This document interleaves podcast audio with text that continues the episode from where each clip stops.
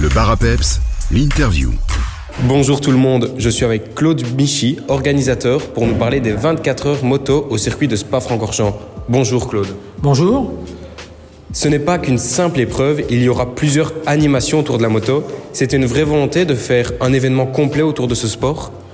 Euh, Je pense qu'on est dans le spectacle. Il y a le spectacle sportif et il y a aussi euh, tout ce qu'on appelle le divertissement et que le public qui vient sur un événement euh, veut profiter au maximum, surtout sur une épreuve d'endurance euh, où il y a quand même du temps, hein, une épreuve de 24 heures.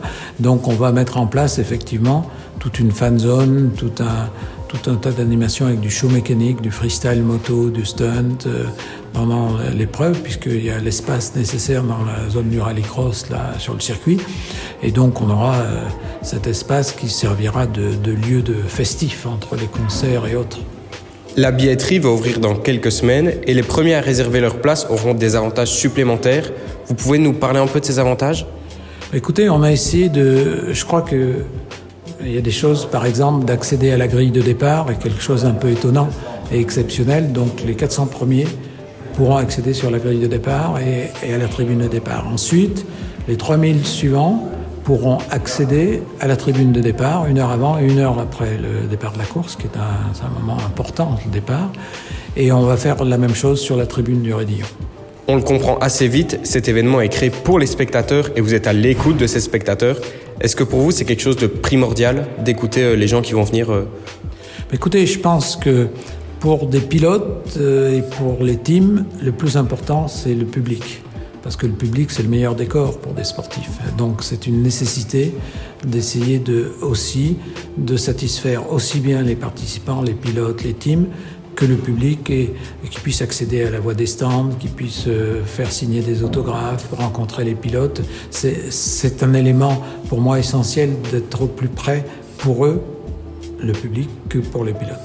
Ça sera la deuxième édition en 2023, mais vous avez déjà un contrat signé sur 9 années. Est-ce qu'on peut donc espérer voir cet événement perdurer? J'imagine que c'est votre cas. Mais comment allez-vous faire pour mettre en place des choses pour faire grandir cet événement et le faire évoluer dans le temps? Écoutez, c'est on, va organiser notre 30e Grand Prix de France Moto, donc euh, il faut toujours du temps pour construire. Donc à partir de ce moment-là, on, va tout mettre en œuvre et on va agrandir chaque année. Et puis vous savez, il faut toujours croire en l'avenir parce qu'il y a toujours des choses nouvelles qui arrivent et qui vous permettent d'évoluer. La course qui se déroulera au circuit de Spa-Francorchamps fait partie d'un championnat de 4 courses dans le monde. C'est une fierté d'amener ce championnat sur le territoire belge je pense que c'est- une fierté pour nous déjà de, pouvoir faire quelque chose sur ce circuit mythique.